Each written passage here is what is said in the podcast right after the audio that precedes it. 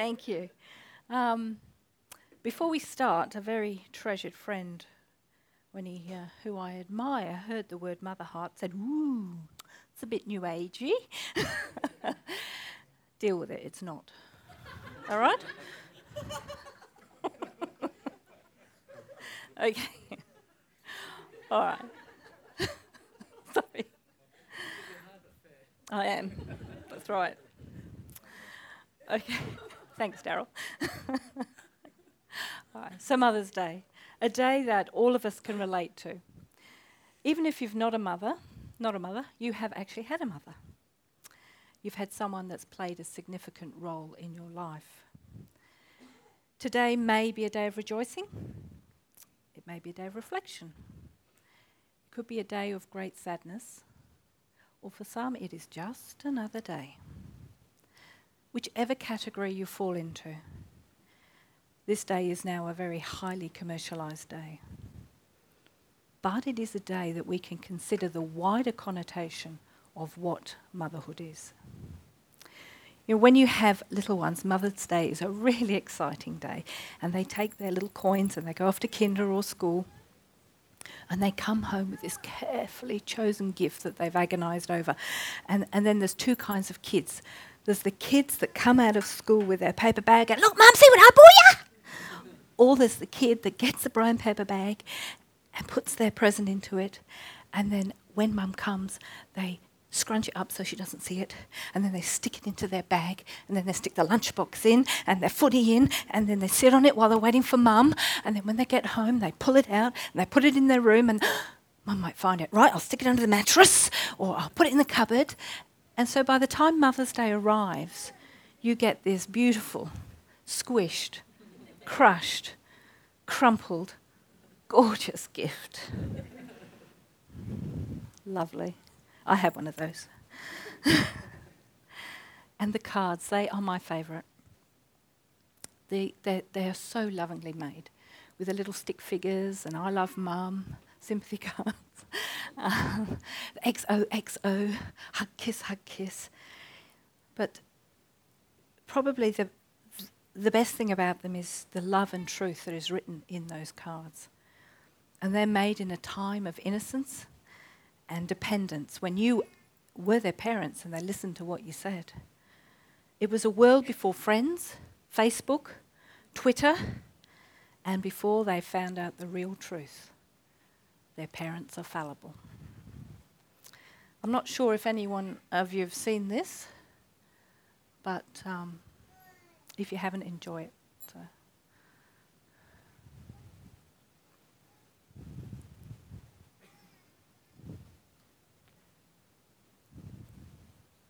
Don't do this to me again. Two minutes. Thank you. Hi, good afternoon. Sorry about that.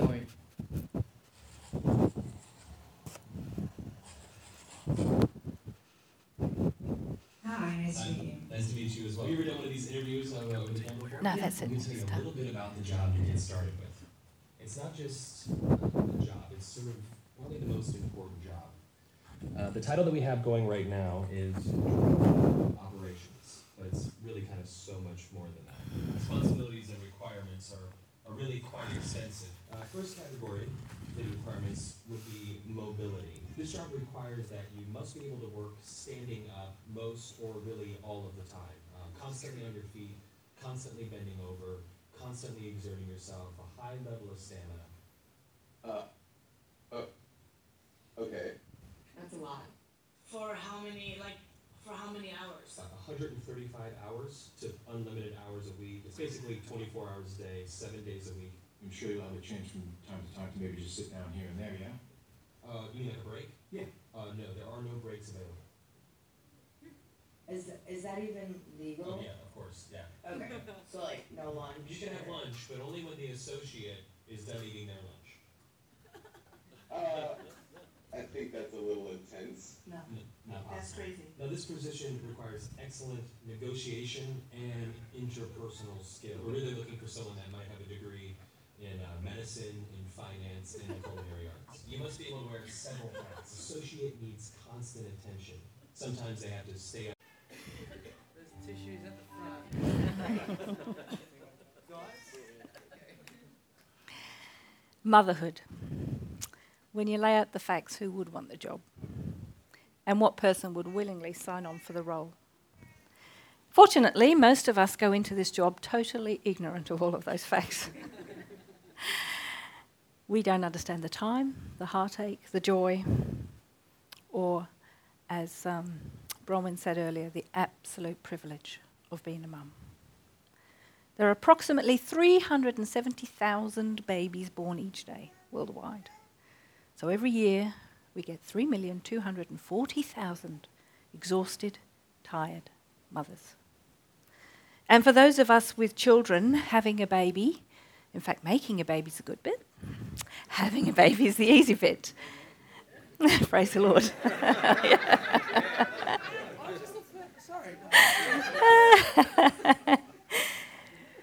Even for those who have had to seek help falling pregnant, those adopting and those fostering, those step parenting, whatever length that process has taken you, it still remains easier than the lifelong commitment to that child. Never for a second have I regretted becoming a mum, but there have been times I have wondered, what have we done? And how do I do this? And why is it so hard? And why does it hurt so much loving these children? On Anzac Day, we went to a, a service in um, Pakenham along with quite a few hundred other people. And uh, we were there to remember and honour the sacrifice that uh, had been made, the ultimate sacrifice for our freedom. Soldiers who'd left home, they'd left their mothers, their fathers, their grandparents, siblings, and gone across the seas to fight many not having any idea of what they were letting themselves into, and of course, many that never came home. Many fathers fought alongside their sons with their mothers and wives left behind. And I can only imagine, because that's all I can do, the pain and the heartache at seeing their husbands and their sons leave, knowing that they may not return. Their hearts must have been shredded and ripped out. I don't even know how they would have coped or how they went on. I, you know, I just, as a mother, I can't bear to think of it. And that morning, Mark just said to me, "Oh, by the way, um, could I swap the date you're sharing to Mother's Day?" Um, because of rah rah rah rah rah. And I knew instantly that it is an honour and a privilege to be a mum, and so too to stand up here on Mother's Day. So I thank him for that. As a women, we have inherited this instinct, which I call mother heart. I couldn't bear to think of losing a son or a child. But what about the amazing heart of God, who lost his son, who bore the iniquities of all of our sin? And so, as I began to think about this, my mind started to expand on the, the truth that we are made in the image of God, both male and female. And therefore, it must follow that this instinct or this mother heart that we recognize as maternal, it must just be a reflection of his heart. And so I will preface this by saying this is not a feminist quest. This is not God is a she. God is and will always be Abba, my Father, my foundation, my strength. But if we are made in his image, what we call maternal must have come from him. It's not the gender I am looking for, but it is the heart of God I pursue. That mothering side of his. And so, we start. Each of us was born, so it goes, each of us had a mother. And the Bible tells us everything in life is a result of God bringing it into existence. God spoke everything into existence purposefully and intentionally. And so the same is true for us. Before I formed you in the womb, I knew you. Before you were born, I set you apart. We are set apart by God before our natural birth. But God's promise is so much more than that. His promise is of a second birth. We are born into the family of God, co inheritors, redeemed, and our names written into the book of life. As parents, our commitment to our children is lifelong. As God's children, his commitment to us is for eternity. I tell you the truth no one can enter the kingdom of God unless he is born of water and the Spirit. So we need to ask ourselves and those we know have you experienced the second birth?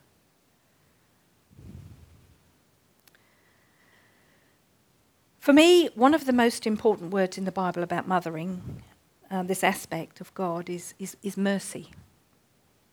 And as I have a want to do, I like to have a good pick around at some of these words. And the Hebrew word for mercy is racham. I think you say it like that. And uh, it means womb in Hebrew and Arabic. Mercy, womb.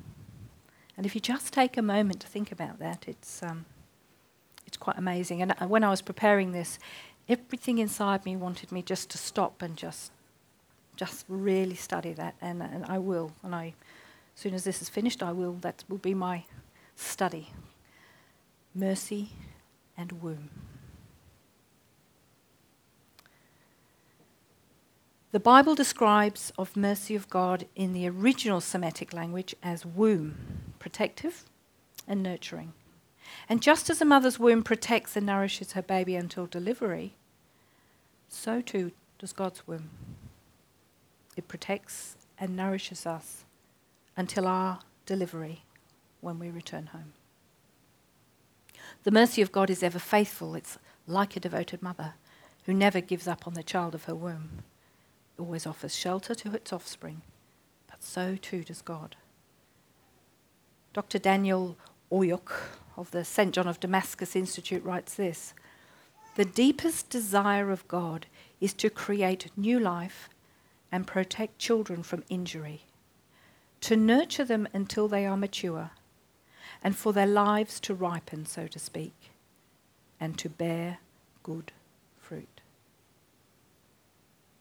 God's mercy surrounds the human soul like a womb carries a child.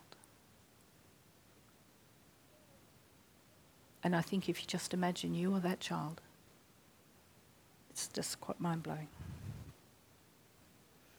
God's love and compassion and protect, protective mercy depicted in the Old Testament displays the loving role of a, of a mother Listen to me, O house of Jacob. I hardly read it. That's daft. and you who remain of the house of Israel, you whom I have upheld since you were conceived and have carried since your birth. And can a mother forget the baby at her breast and have no compassion on the one she has borne? And as a mother comforts her child, so I will comfort you. Oh, I could have read it there. Interestingly, the uh, definition of mercy from Latin has three, uh, three words it uses just to describe the word. And the first is price paid. Jesus paid the ultimate price for our sin. And the second is wages. And as we know, Romans 6:23, the wages of sin are death. And the third word it uses is benevolence. The provision that has been made for us to be redeemed, free of charge, free of works, and freed by grace. And sometimes when life is hard and we don't know what to do, we wait patiently on God's delivery. And it's much like an embryo growing and developing in darkness. But at the same time, it has been nourished and sheltered and protected. All of the work is done by the mother, or in our case, God. No effort needs to be expended. You're safe, you're warm, and protected. And so, too, we must trust our deliverer. When we feel helpless, we can be assured of that same womb love. The ladies who've had children know the marvel of feeling that baby move for you inside you for the first time. It, it really is an incredible incredible feeling. You know that the warmth and protection of your body is what keeps that baby safe. All of your child's tomorrows are wrapped in your body today. All of your tomorrows are wrapped inside God's womb of mercy today. You're safe, protected, warm, nourished, loved, cherished, full of hope and potential. Women are uniquely designed to carry and bear children, to provide comfort and nurture to a precious new life. And seemingly, they have an unending capacity for giving unconditional love to children. And these unique qualities show us how God behaves towards us, even when we err. So I want to ask you have you sought your security in Christ? And do you recognize all of your tomorrows are wrapped inside God's grace and mercy today?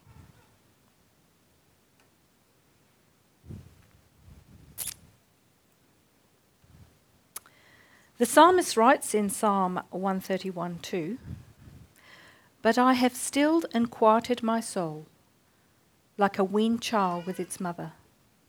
Like a weaned child is my soul within me.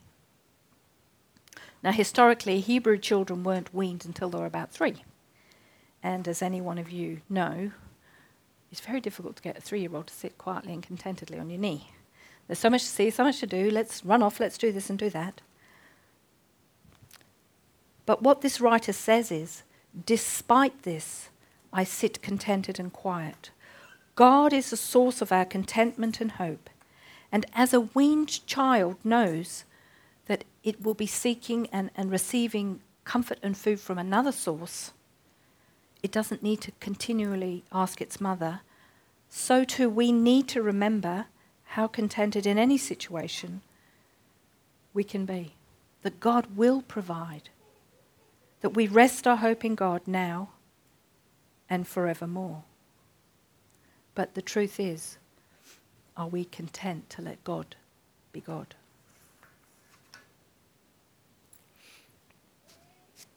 Some of the most compelling footage you can watch is the footage of animals and their instinct in protecting their young. Thank you, Mr. Bradley.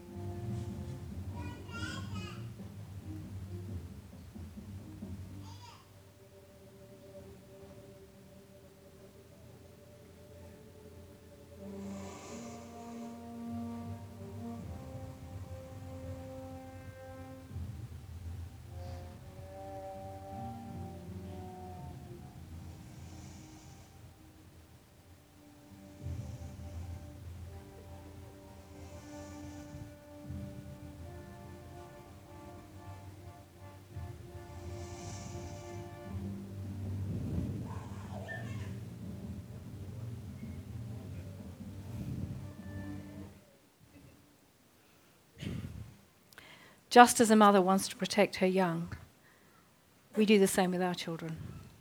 We want to protect them from the harsh realities of this world. We want to ensure that they make good choices, to equip them and to teach them and guide them. And we all know too well that some choices will and do end in tears.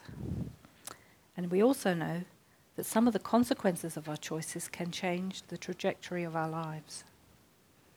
And if you've got teenagers, you will be all too well aware of this. How about when your children go out to play? You guide them and warn them, especially when they're going to someone's house or going to a new place, or, or they go on their first date. Or we have that wonderful thing called schoolies that they want to go on. As a mum and dad, you proceed to talk to them and you sit them down and, and you share with them some of the dangers. But as you continue, you notice that they're texting they're not listening and they're not engaging.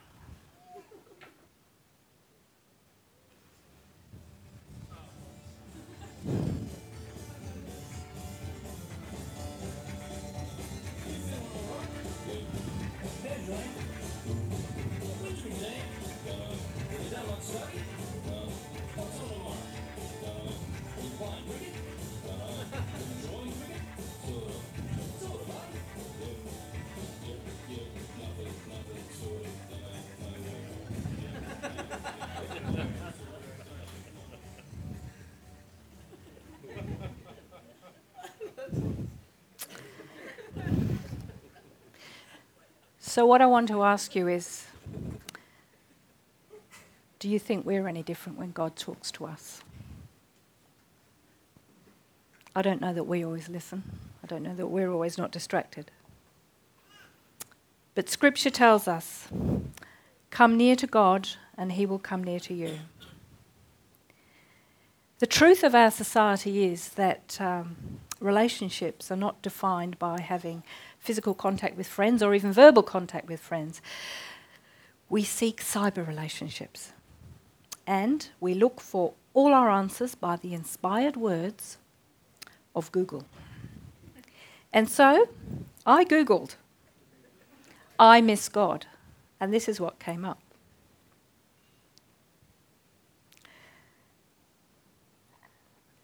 Anonymous said, I just searched the internet, I miss God, and I found your blog.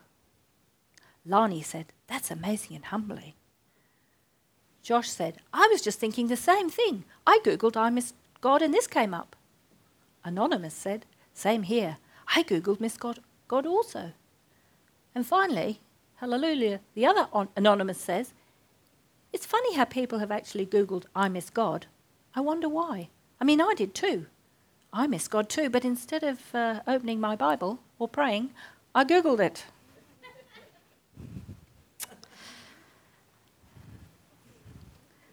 Do you draw near to God for protection?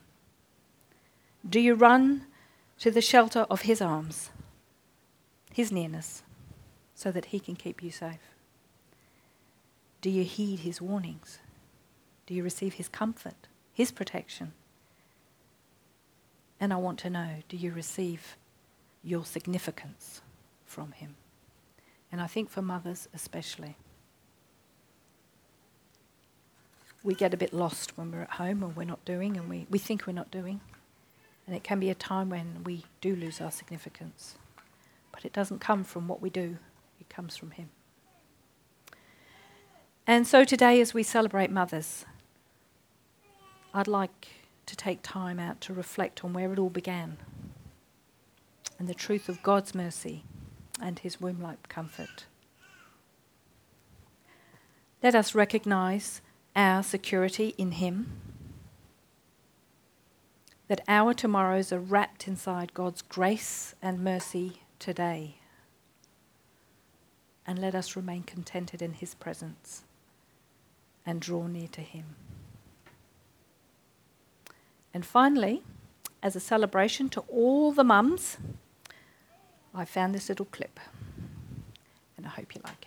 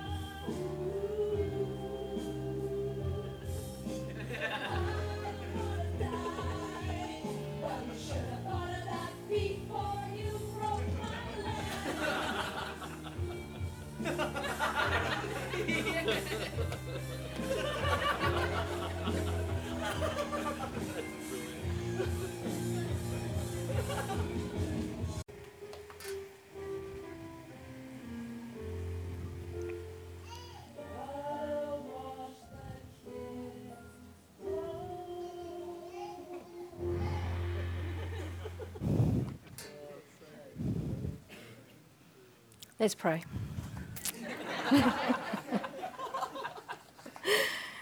Thank you, Father, for your heart, your heart that loved us first.